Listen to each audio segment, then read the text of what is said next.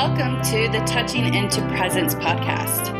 This podcast is for people who are interested in bodywork, empowerment, and somatic based practices. I am Nikki Olson. I'm Andrew Rosenstock. We are certified Rolfers. Collectively, we're trained in various movement and bodywork therapies with an emphasis on somatic awareness and client resilience. Through conversations, our goal is to share and explore mind body paradigms to offer empowerment possibilities. It was such a pleasure to be in conversation today with Caryn McHose. Caryn has taught perceptual approaches to movement education for over 50 years. She's a movement artist, certified advanced Rolfer and Rolf movement practitioner, as well as a somatic experiencing practitioner and certified biodynamic cranial practitioner. She's a collaborator for Body Stories, A Guide to Experiential Anatomy in the Place of Dance by Andrea Olsen, and is the co-author with Kevin Frank of How Life Moves, Explorations in Meaning and Body Awareness, of which we post a link to on this page. In today's conversation, we spoke about Caryn's origins into the world of dance, movement, somatics, and eventually structural integration. We hear her views on perceptual awareness, different ways and styles of learning, evolutionary movements, meeting people where we perceive them to be, a lived experience somatically, being in safe and supported experiences which nourish our nervous systems, and more. It was a really exciting talk for all three of us, and we hope you enjoy it. So with that, let's begin our talk. Hi, Nikki. Hi, Andrew. Hi, Caryn. Nice to you? see you again. Good, good. Nice to see you too. I'll say that I'm I'm really excited to, to be in, in talks with you, Caryn, because I've had the fortune of studying uh, underneath you, and it was one of the uh, probably most helpful things I've done in my body work practice, but also I think in my in my personal life. Is sort of uh, there was just so much um, so much I got out of it, which I wouldn't even begin to be able to describe because the words would, not even do justice. But that being said, I'm really excited to have you on and to share you and your wealth of knowledge uh, with others. Um, so thank you.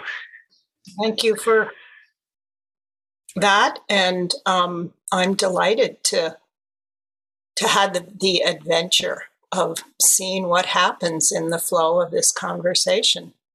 Yeah, same, same. And I'm I'm also just I'm noticing in myself that, that like a lot of excitement and also like, oh, which way are we going to go? And and having to just keep stepping it back, calming down, and saying, well, wherever it's going to flow is where it's going to flow. So let's get out of my little monkey mind into the floor uh, and and and let's talk.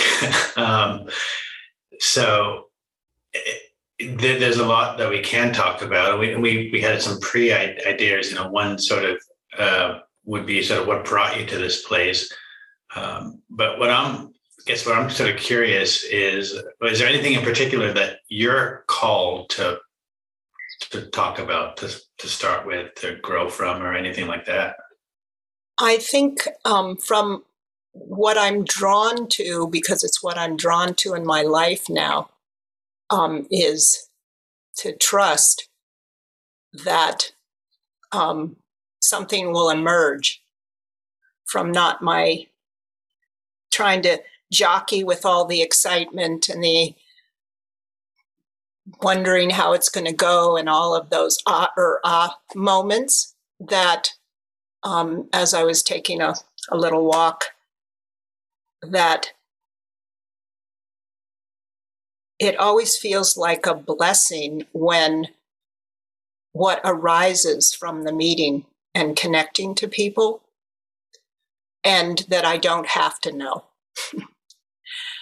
and and that um, the emergent form will come through our collaborative inquiry and sharing and then i feel that it's coming from this pretty vast, vast um, world, inner world and outer world.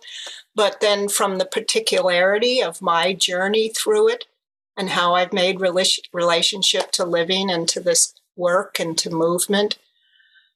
And at this point, I really want to trust all those um, biological years I've been here to assemble themselves in some way that is appropriate for this moment of meeting.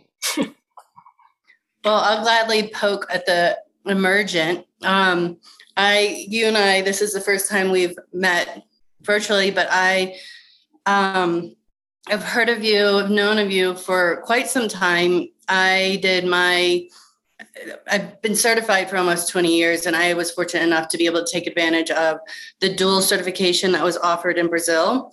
Aha.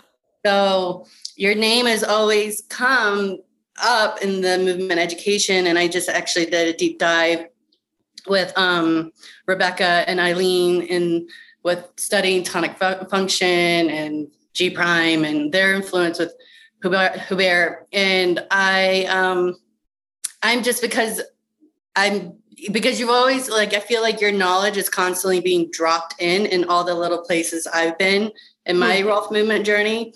Mm-hmm. I'm really curious of what what was your first like aha or inspiration to start diving into maybe it wasn't Rolf movement for some kind of somatic inquiry like where did this bud start for you and how is it blossoming yeah i i, I know those moments very well um i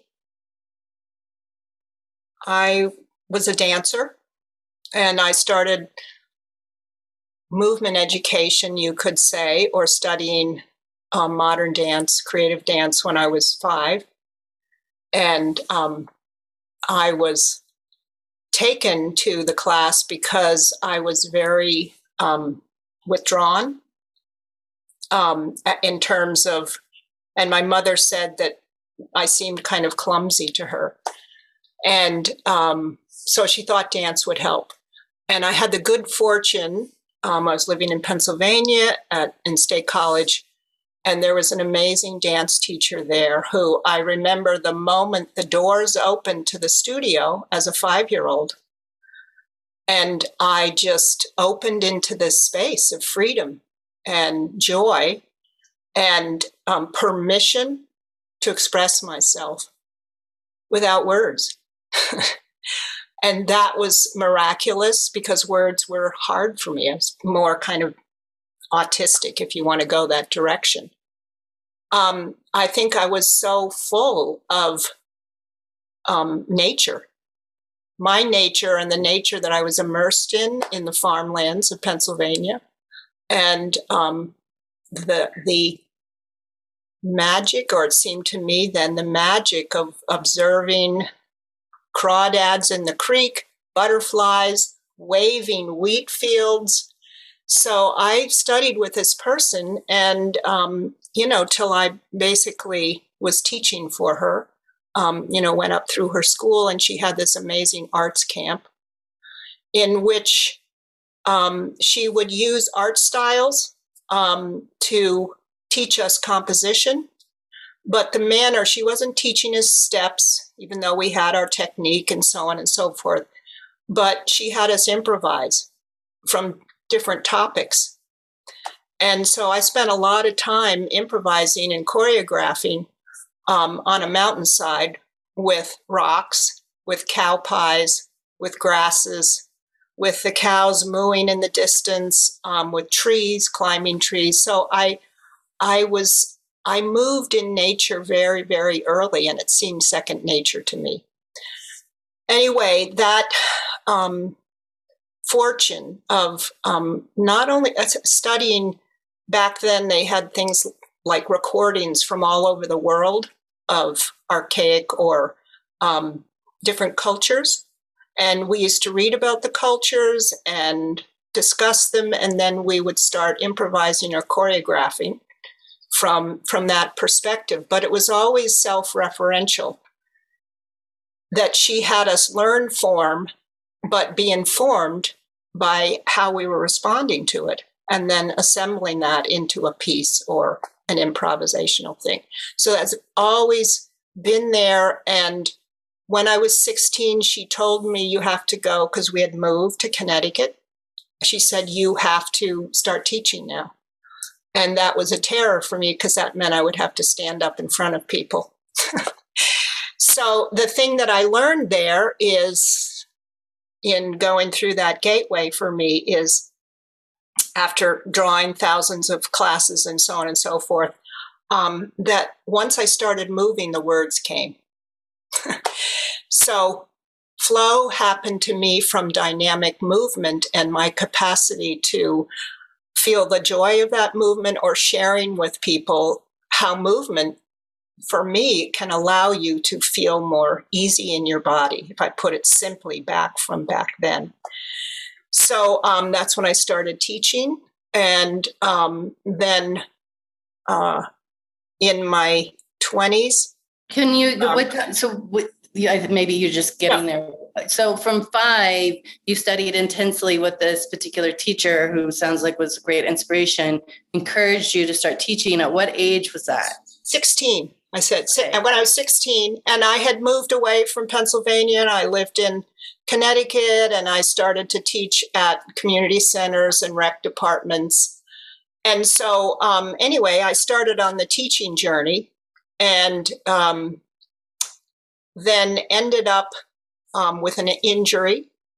I ended up teaching at Middlebury College um, and had a injury, and they said it was chondromalacia, then I'd have to have a surgery. And I said, eh. anyway, I'd written to my dance teacher, and she told me about this book, The Thinking Body. And I devoured that for, for five years. I got anatomy books and I started to read all the books until I remapped my entire skeletal system and muscular system and kind of learned about, oh, what's under the skin too. And because that had idiokinesis in it, I started to slow down my teaching and um, work with perception and movement. And um, that took me on a whole nother direction of actually changing my coordination in my knee joint and my leg and my whole body to create more space where um, I had a pattern going that wasn't useful. And at that time, I found the integration of the structure because in those days, in the late 70s and 80s, there were, you know, just a handful of books about body work on the bookstore shelves. So there was Feldenkrais and Ida Rolf and um, Alexander and I loved Ida Rolf's book, The Integration of the Structure. So I used that book to, to teach myself a way to organize perception and movement and learning about the inner map of the skeletal system and working with pre movement, although I didn't have the word for that, but it was with the perception of that. So, yeah, so yeah, could we back up a little bit? I would love for our audience and also for my education to hear from you of let's dive in a little bit of perception and movement and what does yeah. that really mean and how does that evoke intrinsic movement, pre-movement? Can we can we dive into that a little bit? Yes. No, I'm just going there in my body to answer the question. How does that And why why I'm asking this too is I feel like interoception and things like that are starting. I know that's stuff that we've kind of talked about in the structural integration world and the mind body world, but I'm starting to see and hear more of this in the in podcasts and other movements. So I think it's like catching on. It's like yeah. the buzzword, like how psoas was a super popular anatomy at one point. Right. Now, right. Perception, interoception. Yeah well, that's what happened to me was like all of a sudden when Todd was talking about idiokinesis and imagined idea of motion, you know, an idea in motion, that's a perception that I could imagine first. And lo and behold, if I was present in the sensations of my body, I would notice coordination would change with some of these perceptions that were offered by her. Some of them were, um, as Hubert called them, but back then she just had arrows, you know, directions, a vector drawn, a line with an arrow going. So there were spatial directions of out and there were spatial directions of down. And there was talk about mass. And then from Ida Rolf's, from the integration of the structure, there was the whole talking of gravity.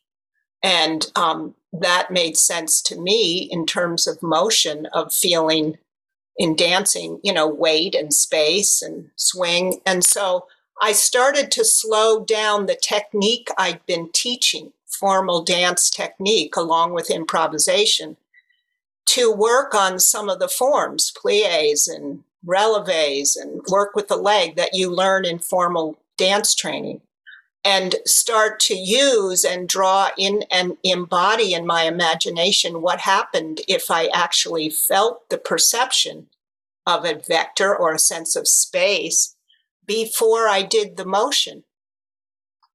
And so, um, you know, it was it was being in touch with everything under the skin, the blood side of the skin, while I was actually um, make an action would happen in space.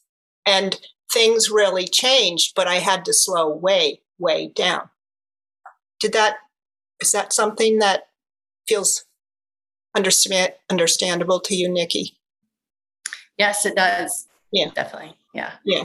And Caryn, I want to add on one of my experiences in, in a similar regard is just now when you were waiting to answer and you were sort of feeling it. Uh, I, I, remember, and I've talked about this with you before and with others, being in class with you, not not cognitively understanding something, coming up to you saying, Caryn, blah, blah, blah. And before you would respond with words, I would sometimes be like, oh, I got it. That there was something perceptual, felt other that and and my my the way that I understand it maybe is that you were feeling it in your body however whatever i'm asking. Yes. And then whatever re- yeah and whatever resonance of that i somehow would pick up and would be like oh yeah i got it thank you. Uh, and it was a, a very life changing might be a bit over dramatic but it did definitely change how i perceive how i understand it changed entirely how i work with people um, yeah thank you andrew because um, I think in this in what I've spoken so far so far, I have learning differences. And so speaking and school were very difficult for me. And so um, having a way to slow down enough to acknowledge what's under the skin and having the time to actually feel motion and to feel the ease that would come. And then the representation of my experience in words was not so much of a problem. It made sense for me. And so it's like that moment that is that I had to cross when I realized, oh, if I start to move, I can communicate to people. But I have to feel my here. You know, where am I in space? And I have to feel my volume and I have to hear what my body's saying to um, then find the words to speak from there along with the representational words that name things and string words together. Mm-hmm. And that's and, and, for me. Yeah, go ahead. For, for, me to add on to that, because I'm, I'm very similar uh, and I got labeled with different learning disabilities for communication. Uh, ironic that I have a podcast and, and that there was um, there was the way you, what how I just heard what you said is very similar. That all of a sudden I found a different that oh I have these ways of of not being able to communicate as a quote unquote normal person, uh, yet these other ways of existing with the world, and there was almost a sort of uh, there's nothing wrong with me. I'm just a little different, and that's okay. Um, which was it might sound very obvious, but yet whatever my inability to communicate as a again quote unquote normal person had its own internal conflicts, and this way of being really like freed up a lot of that, a lot of that stuff, that guilt or whatever was there. Yes, I I think it's taken me all the way to seventy to be more and more okay that this is how I am. And um, also just let loose in the in the the um, connection to people through body talk, through body stories, through um, actually listening to people that way, and and feeling that type of communication in myself. Well, I think just this little nugget of, of us acknowledging also me too was acknowledged as a different learner.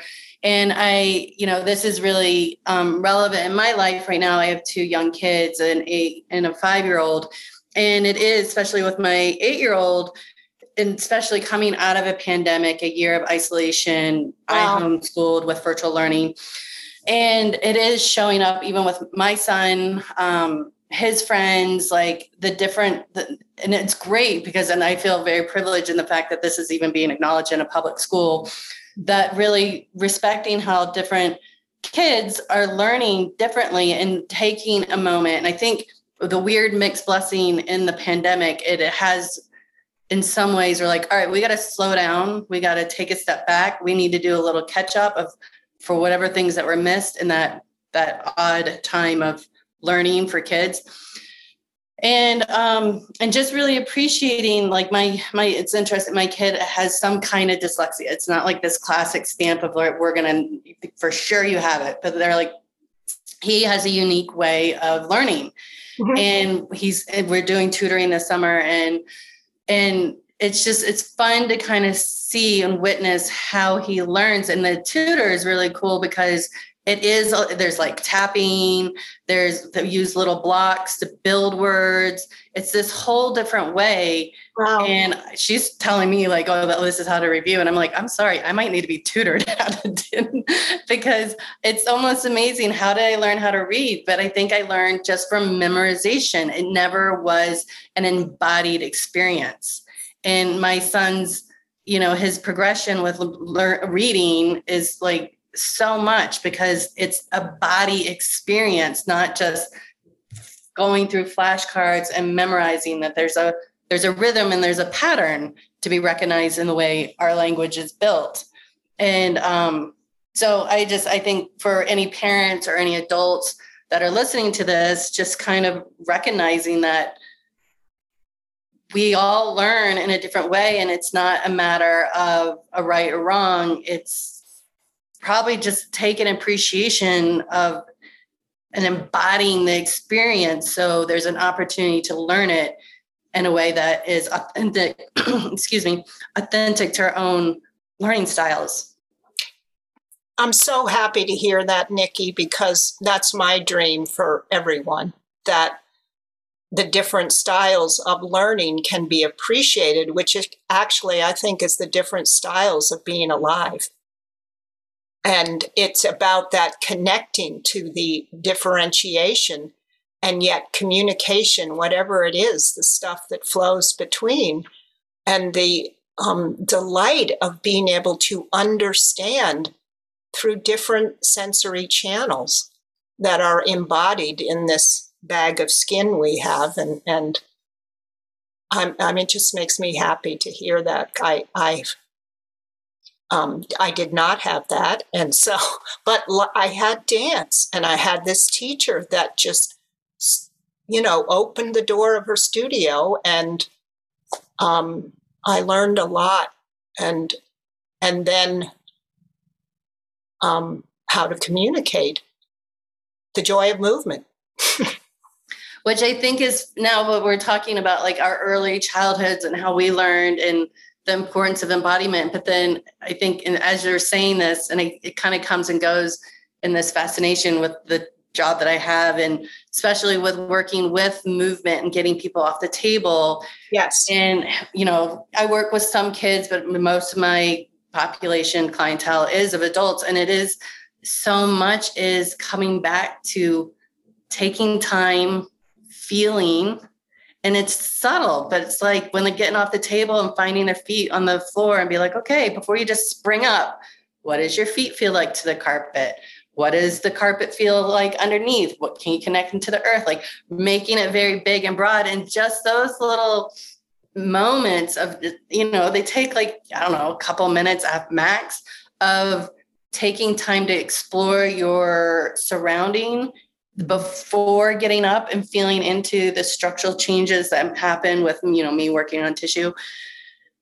And it's just it's always fun and it feels complex when especially with all the amount of education and studying and learning and all this. And then when getting off the table and the clients are like oh wow i feel like how i felt when i was a kid. And it's like coming back to this primitive movement. It's like oh my gosh it's just it really is so simple if we just get out of ourselves out of our way and allow ourselves to feel. It's so simply beautifully stated by you nikki that i'd say that what kind of the miracle of what happened to me when I was introduced to not only being, you know, free to move in space and in the studio, but when I started to read the pioneers and um, and understand that they were considering, you know, how we move and how do we care for people so they can move more freely in their body and be easier in their body. And that it is so simple because it's so holistic to include yourself in the proposition of how I'm communicating to someone and what my touch is saying to someone and what my movements are saying to, to someone that it's those sensory channels that can be open to being in the present moment. And how that just switching that changes coordination and amplifies the kind of creaturehood we have to feel the world and to express, you know, the the express what's next. And um, the slowing down because that's the journey that I think when I started to meet structural integrators because back then it was in my um, 20s late 20s i heard about rolfing but all i heard was you know holy smokes, I changed a lot or it hurt a lot, but then, you know, I couldn't integrate it, that it was going to hurt. But I just loved what Ida Rolf wrote about. And so in the teaching of dance classes or the movement classes, I was not afraid to, even though some of the movement people would get impatient because I had to slow them down so much to receive impression, to actually slow down, to perceive a differentiated segment in their body, to open the different channels and to wait for the non doing of the coordination from the movement brain emerge. And that's the biggest um, story that unfolds, I think, in being a structural integrator is and to do the, the Rolf movement or movement work with people in perception is that such a vast, big territory that feels so simple. I should be doing more.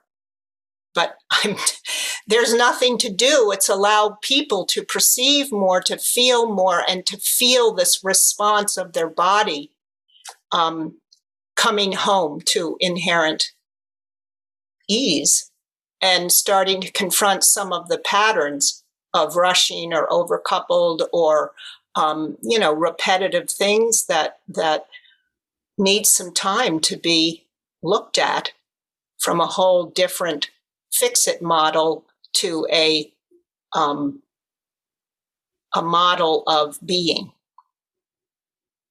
with perception. Caryn, yeah, I love and I use it a lot uh, either with my clients or just internal, the, the four words I learned from you of pause in your pause. Yes, exactly. Until a client walks out and they, you know, they always say, well, what can I do? I'd say the first homework assignment I give them is pause in the pause, that the hands and feet and the rami um, you know, if they're sitting or wherever they are, is how many times can they interrupt their quote normal flow in a conversation, in the middle of a Zoom meeting, in the middle of a whatever, and um, pause in the pause. And there was a period of time when I, I, I have a piece that I call table manners. And the table manners of how you can do it at any table, where you just put your hands on the table and your manners are that you're feeling the person across from you through the surface of the table and you're feeling the ground through your feet until that conversation is felt and to feel the kind of stabilizing that happens in the two directions.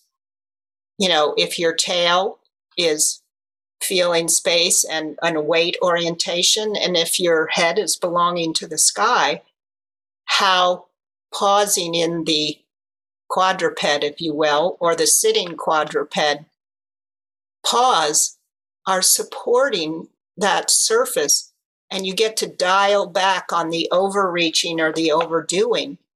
And the work there is about learning to non do as you receive the support from the ground and the table by pausing in your pause. Yeah. Now I'm going to do something I almost never do in the podcast, which is bring us back on track a little bit. I'm the, I'm the one who's usually like, let's go way off to left field. Um, but let, let's let's go back a bit to to to Caryn and sort of this this this uh, unfolding of your story of what has sort of brought you brought you yes. here, if we can. Yeah. Um, how did I get connected to st- structural integrators? Is um, I left my situation at Middlebury College because I was pregnant and you know had a baby, was going to have a baby, and I had that baby, and um, and I moved to Maine and um, uh, during that time, a colleague of mine, Andrea Olsen, wrote a book called The Thinking Body that was based on the course that I developed at Middlebury College, um, Experiential Anatomy for Theater and Athletic Performance. So I got to have semester after semester of these wonderful students to um, try out how to work with perception and movement and work with their posture or their what I'd call their orientation now. So anyway, um, I had a client. Oh, I didn't. What I didn't say is because of all the teaching I was doing, all of a sudden I'd slowed down so much that I realized, you know, I'd start doing things in class for people, and and then people, I realized I can't do this. So I had a body work practice. I didn't even know what that was, but I met with people to help them slow down the pausing in their pause and working with perception and movement. And that's how all of a sudden I was seeing people individually. I had no degrees. I was not a massage therapist. I was a movement teacher who then was doing tiny movement sessions um, or movement explorations, and they were learning experiential anatomy, but individually. Anyway, I was in Maine and um, the book had been published, and um, I had a client who said to Tom Myers, Oh, um, you know, did you know that Caryn McHose lives, you know, near? And so Tom called me up, and that's kind of the first Rolfer that I met and he invited me to do some teaching with him and um, Jim Oschman and Dean Juhan. And all of a sudden, I was hanging out with a whole lot of Rolfers, and that was new. So, um, you know, I knew nothing about structural integration other than what I'd read and what I'd been practicing through movement. Um, you know, doing movement education with people and um, anyway, that just, you know, changed my life. And so um, all of a sudden, I was teaching a lot of movement to Rolfers or to structural integrators. And that's how I met my partner, Kevin Frank. And um, and he seemed to be as interested in various questions about movement as much as I was because he had been studying with Hubert Godard. And he said to me, um, I haven't had movement instruction like it sounds like you're working with perception like Hubert does. And I see people changing and you're not touching. And that made him curious. How were people changing their motor patterns, their coordination, the sense of how they were oriented? Um, and I didn't have those kind of languages back then but that's how we started to collaborate. And then, um, you know, I finally met Hubert and started to study with him as much as I could. And um, and then I decided to join the club. um, I think I was in my my uh, 60s, something like that. Uh, but I, yeah, yeah, I think I graduated from my. Let me think about this. Yeah, because the the um, opportunity came to me. Kevin and I had a studio, and the Rolf Institute was experimenting with doing an off-site training. So Duffy was living in Vermont, and that's how I I had a kind of dual um, between D- Duffy and Kevin was doing the movement stuff. So I got to have this wonderful training in my own studio. And um, I remember when that that little satellite training happened. Yeah. Yeah. Yeah.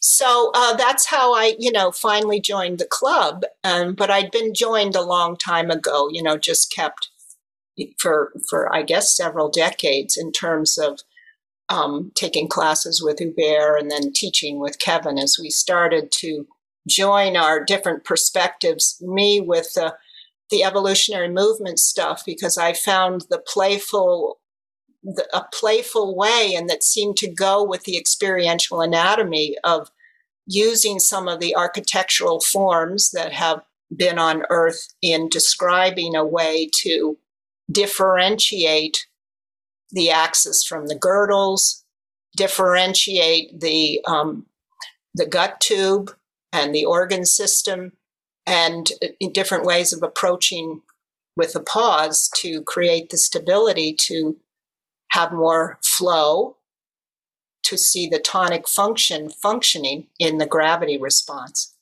So I I I was um, passionate about that.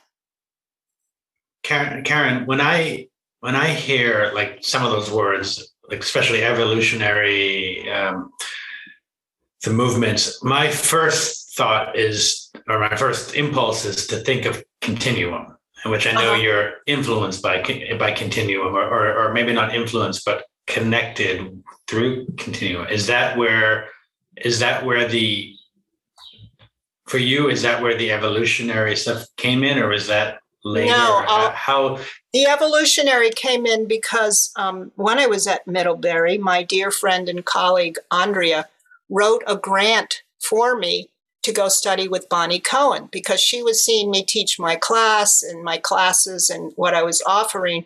And she said, you know, you should go study with Bonnie Cohen.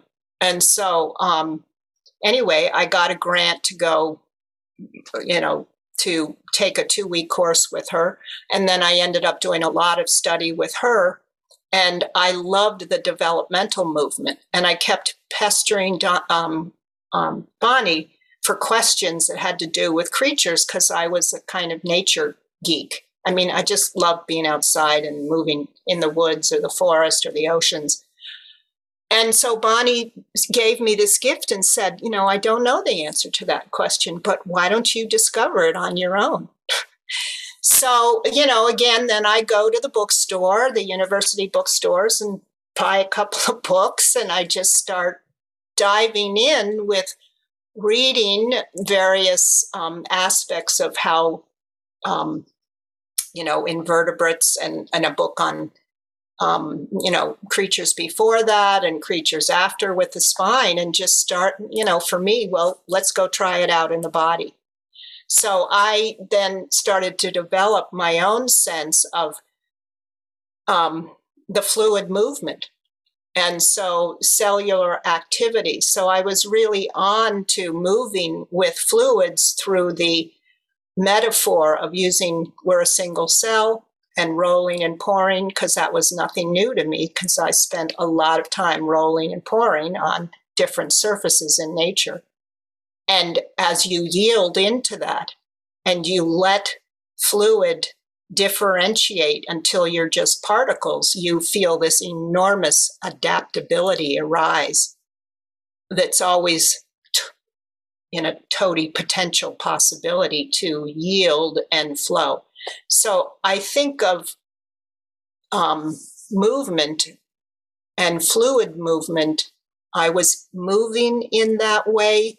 And I also had a partnership with a, another um, friend and colleague way back where we were teaching a course that was called resonant kinesiology, but it was basically how to attend to people through sound, movement, and touch. And the phrase that was really with this is what's willing to meet me now? So it's a way of communicating and a, a way of attending to our fluid nature and vibrational nature and our contact, you know, in our with our bodies to otherness. And so that was this whole other element that when I moved to Maine and then met um, Kevin, and then I started to hear about Continuum. And then actually, I was working with a therapist personally who was really into Continuum. And um, I think Susan came out to Maine and, and did a workshop through Gail and another Rolfer Gail Ogren or Rosewood. And um, Emilie would come to Boston. So, you know, that just felt like home to me. That's how the continuum came in. So there was the experiential anatomy, and then there was, you know, moving in nature. And um, yeah, those threads kind of came together with then joining the club, but never, uh, but never leaving this home in movement and fluid movement and perception and pausing in the pause to feel is how so much shifting can happen in which the client assumes some of the responsibility, which demands that they show up and attend um, and feel that they're capable and help them empowered enough to to um, begin to notice their experience in the uncomfortable and the possibilities for how we might begin to make contact to that in terms of how they could participate besides be supported through an offering from a practitioner.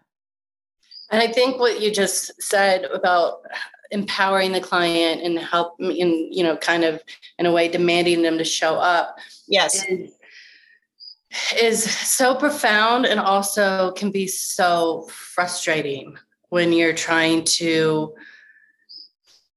to help clients be empowered in the in the sense that, that they you know as rolfers we we have the skills to kind of help nudge and kind of show the way but really you know with the clients it is you know the way i kind of see my role is to empower yes. you know i love having my you know regular clients but after a while i'm like okay it's time for you to kind of you feel it go experience own it and yep. then we can kind of come back together but I, I know like I've had multiple practices and one was in New York City for quite some time. And there was, it was interesting to, and it was, and it was scary too, as a practitioner to, cause in a way it feels like a foreign language to some people and be like, you have to feel your vessel yourself. And, and, yeah. you know, there's some people that are like, uh-uh i'm paying you you're going to fix me and it's just like well i can do so much but really for long lasting changes it's like you're the person the being in this body mm-hmm. you have ultimate you know authority of how it's going to move and how you're going to present and how you're going to show up.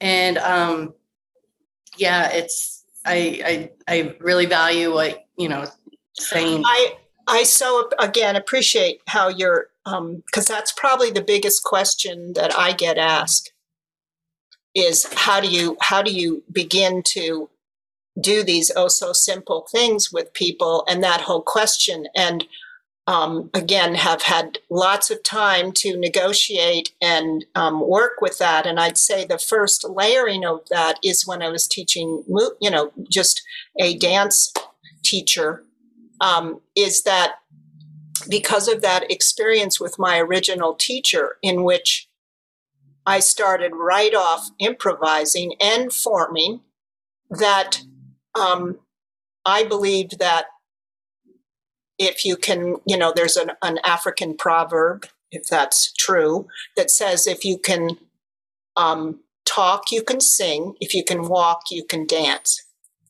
And so um, to get people to feel freely to express themselves creatively in movement and not just repeat, that's something you have to titrate with people. Because I taught, again, thousands of classes all over the world in which people are comfortable and uncomfortable with that. And how do you empower someone as you start off with three seconds of a frame that someone can start to take responsibility for moving creatively or within themselves as it translated to perceptual work so that it comes in these little doses and then they're slowly growing their capacity to sustain a self awareness that may bump into other things that are uncomfortable like I really do have to slow down, or I start to run into what I might be holding in my body emotionally, psychologically, and so on and so forth. So that's a, a delicate dance. And what I love about structural integration and teaching movement is that um, that it's formed in little bits that someone can then begin to learn how to um, have the containment of the goals of, let's say, the sessions or changing how one starts to move and be easier in one body. And then you have more flow. And as I think Kevin likes to say, you start to interrupt the interruptions to flow and inherent easeful movement. And so um, it's a long journey. It's a very big journey to work with that interval that you're talking about, Nikki. And I've just learned to know okay, there's people that don't want to go there because they're not ready. There's people that want to go there, but they need it titrated. And then, and for me, that just has to hold and find the right amount of demand that feels appropriate for them to show up. And so it goes. And some go away and then they come back and say, you know what? I wasn't ready but now I'm ready. So it goes all those different ways, as I'm sure you know, to um, to see what's willing to meet you, and then well, and, and I, yeah, yeah. And one one thing I'm gonna sort of play it back in the way that I hear it, and please say yes or no or other. Well, uh, the answer, and it really depends, as always with Rolfing, right, is it depends. It depends on every person. But part of what how I'm hearing it is when you or when we meet the client, we are we're meeting them again first from our, our nervous system to nervous system, and we're getting an idea of this person likely is ready to go a little further. This person likely isn't. And and wherever they are we're just slowly saying okay they they aren't because they're at this isn't really how it is but i've conceptualized it. They're yep. at a 98% they're at a 98% holding. So i'm going to meet i'm to give them 97% holding. And that 1% a little less they're to they're going to feel and it might take longer for them to be ready but that's because they're lived experience has taught them to not be ready or taught them to to be holding because the not ready it gets a little perspective based and and i try to somewhat get away from that but again words. Uh, yes. so we're just slowly saying all right you know this person has this armoring has this holding and i'm going to show them almost exactly the same but like one brick less in the wall something along that lines. And this other person has like almost no bricks, so I can have more fluidity within that. Is that sort of yes? And like thank that? you, thank you for for that language differentiation about the not ready, because what it's really is that the any behavior that people do is serving them, and that's the place that I want to meet people. Is with all behavior. Um, is founded in preservation and that's a good thing and how we begin to you know meet that situation is a very precious piece of relationship one of my very very early um, takeaways from my training with Lael Keen and Monica Caspari was mm-hmm. what limit well gosh, what was um often what limit limits us also serves us mm-hmm. Yes. And i i say that often to clients who start to like throw some like harsh judgment or negativity on why they hold their body in certain ways or this and that. I'm like listen you know your shoulders they came up for a reason.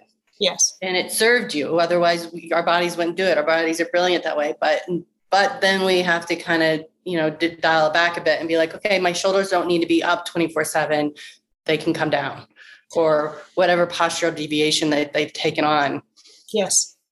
I, I as i i did the um, somatic experiencing training i think about 20 years ago something like that and it was so helpful in um, illuminating more specifically the um, nuance of the nervous system and appreciation for again behaviors we do so so served we served us in situations and and are we ready to update our files in terms of what might serve us better at a particular time in one's life?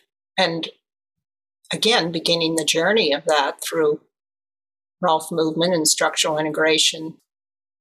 I was going to ask you, and I was afraid that might be too much of um, uh, diversion, but I was going to ask you with what your knowledge and experience is with somatic um, inquiries, because we were talking, uh, we've been kind of talking a lot about movement and structure, but mm-hmm. as we also know, a lot of our structure is shaped by our experiences, whether they're amazing, wonderful experiences or traumatic. And in your wealth of knowledge, what could you share about how our movements are shaped or our, our somatic being, our somatic experiencing, how that shapes our movement?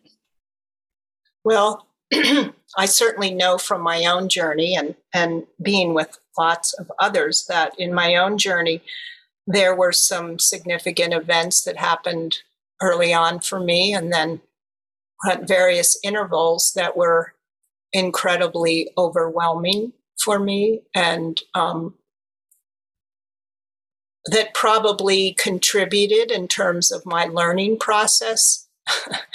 um, uh, you know, that we're not optimum. And um, as I've learned to befriend those aspects of myself and behaviors that I I um, learned and were are still operating um, to continue to meet that with kindness in understanding. It was serving me. And i i just feel that's part of the holism that's possible in working with structure integration and with touch and um, the series or with with movement that if we're attuned to that possibility and to the whole safety of how much someone can show up with what they're meeting at intervals or in a session, that there is much more of a holistic presence if we're including an awareness of how the nervous system is regulating or what events might have created interruptions and um, just understanding it and know how to be with that in oneself as one is with that with another so i in my work in terms of how that is you know they're they're um, at this point I can't separate the somatic experiencing from the sense of attending to someone. It's in, you know, if I'm teaching a movement class or I'm doing a session, a Rolfing session with someone, that it's always present in the whole picture. And um, yeah, it just feels like it's part of the backing that I had to come to be informed by and and work with and then apply that i would love to hear from all the wealth of information you have from from i mean it sounds like i mean this is like you were born and this is you're destined to be in this. For the audience and i would love to hear from collectively of all your experience how would you define somatic experiencing? Mm. hold on i'm going to need a moment to feel into this. Um, I'm going to ask you, Nikki, to clarify a little bit, just to maybe also help Caryn. Are you talking about somatic experiencing strictly as Peter Levine somatic experiencing? No, I, that's why because I want to use because I feel like you have been in. You said you did the training, but I feel like you've probably been tapped into kind of a little bit of you're already speaking some of Thank the language yes. that I would like yeah. to know your definition, not that someone could Google and get it. Yes. Yeah, gotcha. Your definition no. will offer a lot of influences from all the brilliance that you've been exposed to in teaching. Yes, thank you. Because I thought you meant the SE world, which, you know, I'm a participant of, but I was very aware way back in that resonant kinesiology training. I just, again, didn't have the language or even the science that's been coming out. Um, I think it's it's a balance of feeling words that are spoken that are coming from um, that you have an awareness of the um, your body is speaking, that the voice is coming from all, whether you're trembling, whether you're frightened, whether you're whatever you are, um, the representation of that experience that your body's included, that the body always has something to say. It's whether we're going to shut up to listen to it or whether we're going to include that on a regular basis to know when we're not present in in one's body to sensation that um, we can learn to communicate and be with others and be in representational and non-cortical animal body if you will or or um, uh, movement body that the whole flesh of oneself and the whole flesh of the experience are are are together.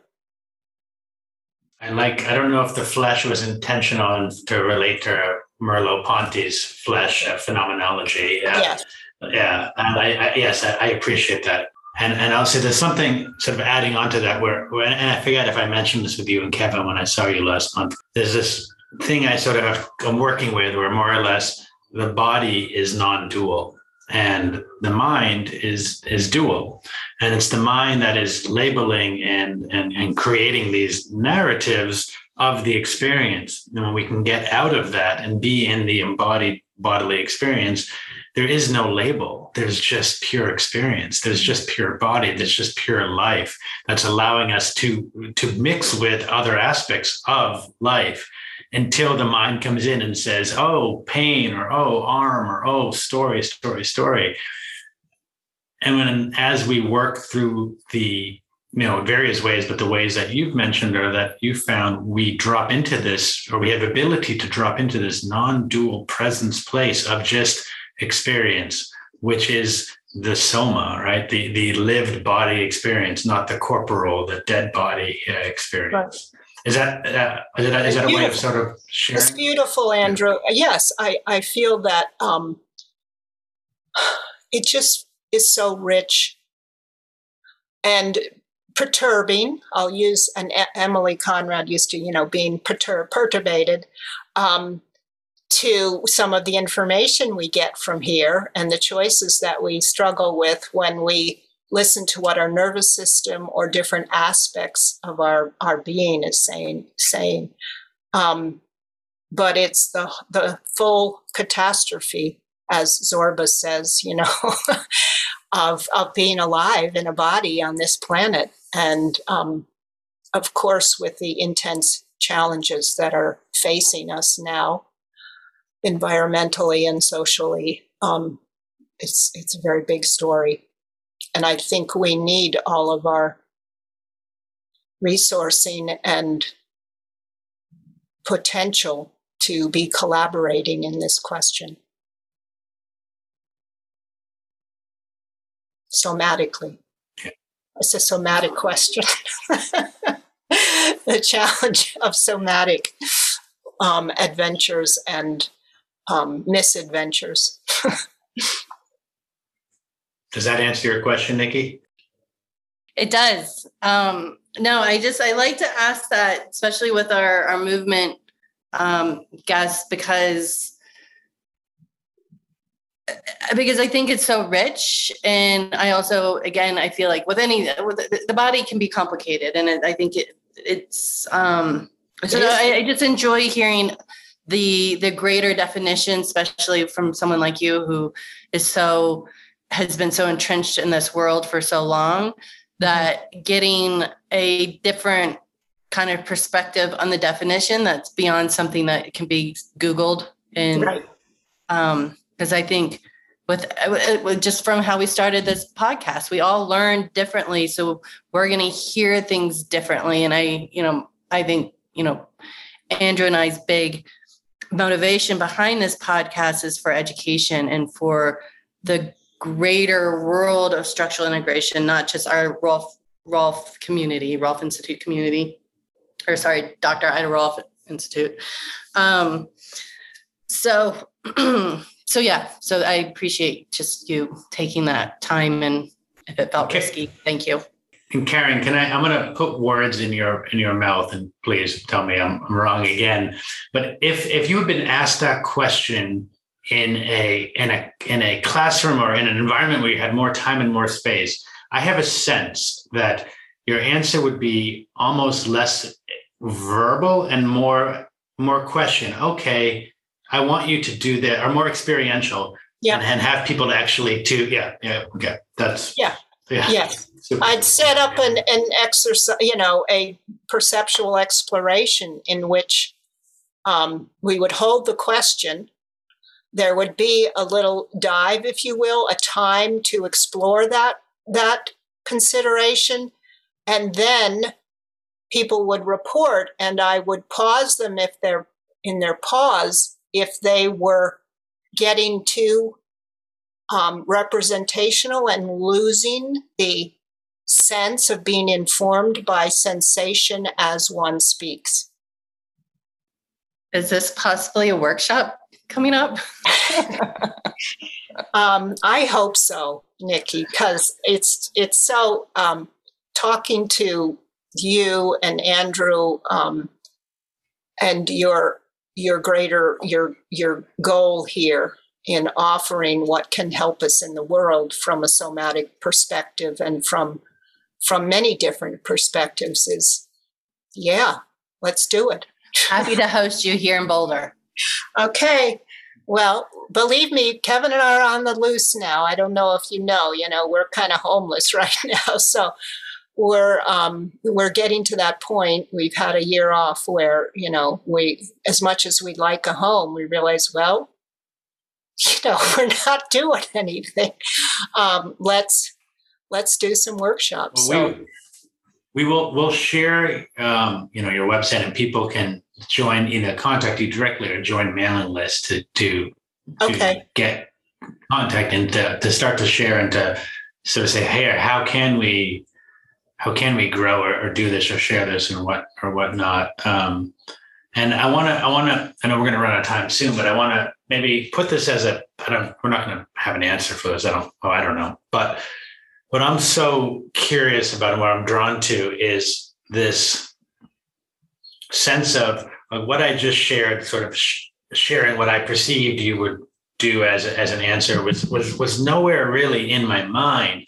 It was a feeling in my body, a response in my body from being here in conversation uh, with you through perceptual awareness uh, because we're not in the same room. You know, uh, we are in the same time zone, but there is this, you know, and so how or why? I mean, is it that there is this sense, and then and then uh, things shift, and again, words get in the way, but there is this resonance bef- before any of the cerebral comes in that just has this rich answer or I love that, that topic, Andrew. And I just realized what struck me as wow.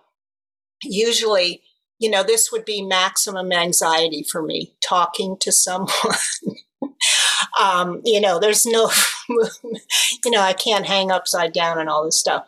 But I, I feel um, the, again, that flesh fullness that I feel, I feel so safe with both of you to to be more of who I am, which is, you know, that you're that you are also here and and we're all this body talk is included in the conversation that we're feeling with our words as our words are feeling with our bodies. And so there's an inner communication of that holistic connection. And then it manifests in um, instantly in terms of how we feel with each other. It's cont- I think it's the kind of contagion, even if there's difficulties and challenges to meet differences that um, support with and the practices of these practices that help us be in that flesh fullness and rich communication uh, to find our way yeah, and I, I think that ties a little into earlier where you know think about what are we doing on the table? Are we pushing tissue this and that? And where is it that that growth really happens? And, for me right now, it's it's really like similar. You, know, you were saying you, you Kevin saw you making changes without even without even touching people, and similar. And I shared this with you. I started to practice without even touching people and just being in resonance and creating a uh, a place of, of safety uh, and, the touch is fine too but that that safety is is the ground of which growth can happen or unwinding can happen at first we we we need that that safe environment that mm-hmm. safe safe whatever as a as a place from from which anything anything can transform here here i i realized that you know, when I felt my usual anxiety, you know, and the way it manifests in my body, but how um, what I spoke that I wanted, the emergent form, actually um, felt so it, it, it was just pleasurable to speak to both of you because of that safety and curiosity to what's willing to arise from our interest and learning from each other. What's up? What's happening? yeah. Yeah. And for for me it's it's when I'm in conversation in some regards, I almost never want it to end. I want to swim in the sea for so long. Uh, and I also sort of feel that what you said is almost a really nice way of of bringing in closure and, and wrapping up the conversation for today. You know, for today, I don't know if the conversation ever really stops. Um, but for well, today, it's curious that you said that. I like that because I feel like the conversation will keep on going because I will. Uh, right after this, I'm doing actually a Zoom Rolf movement session, and I'm so excited. Nikki, no. yeah, so I'm definitely going to be using, if you don't mind, borrowing the pause and the pause. And Go for already, it.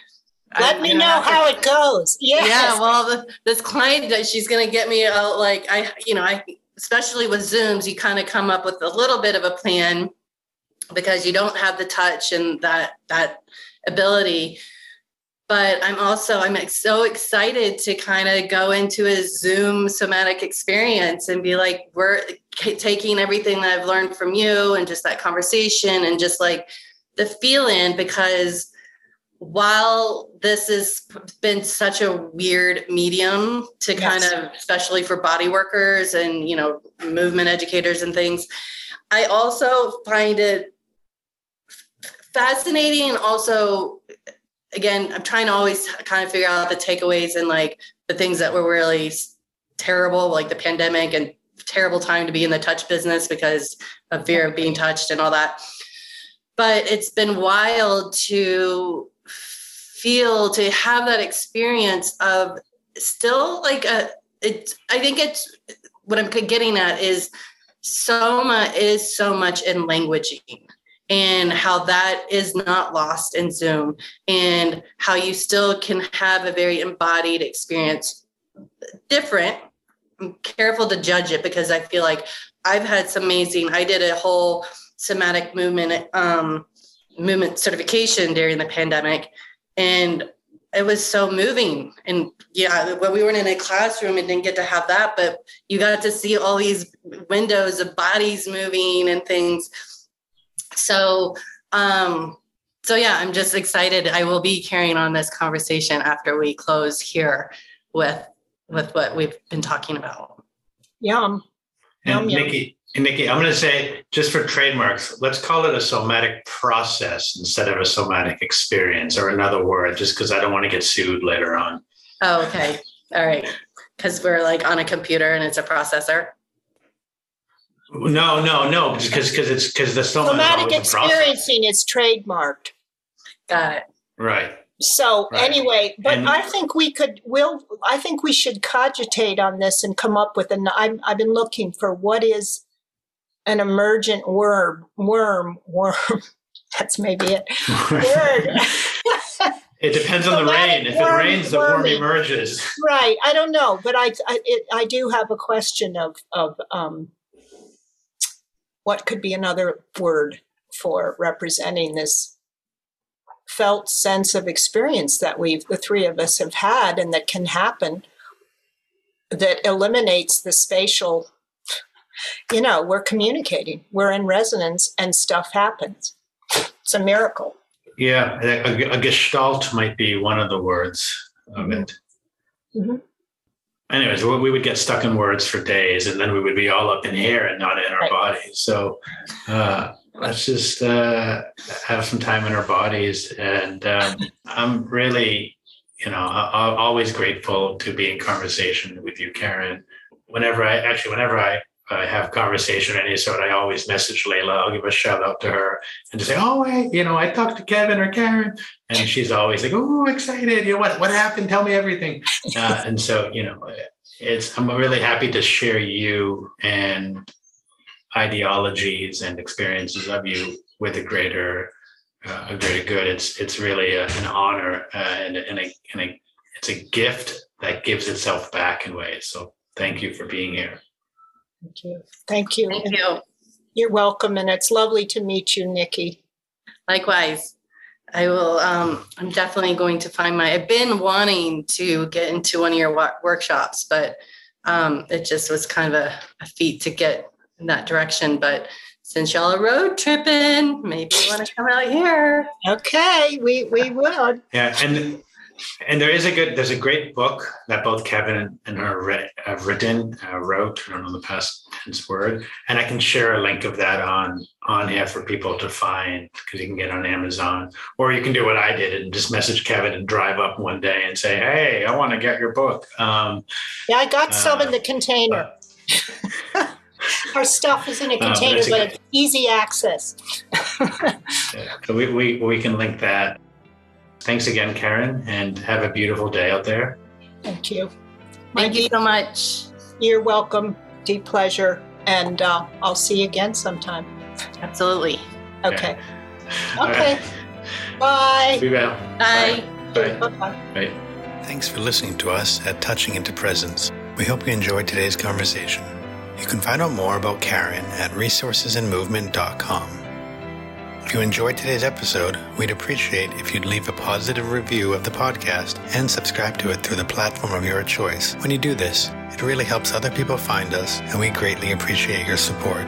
We look forward to hearing back from you and seeing you on our next conversation at Touching into Presence. Thanks, and bye bye.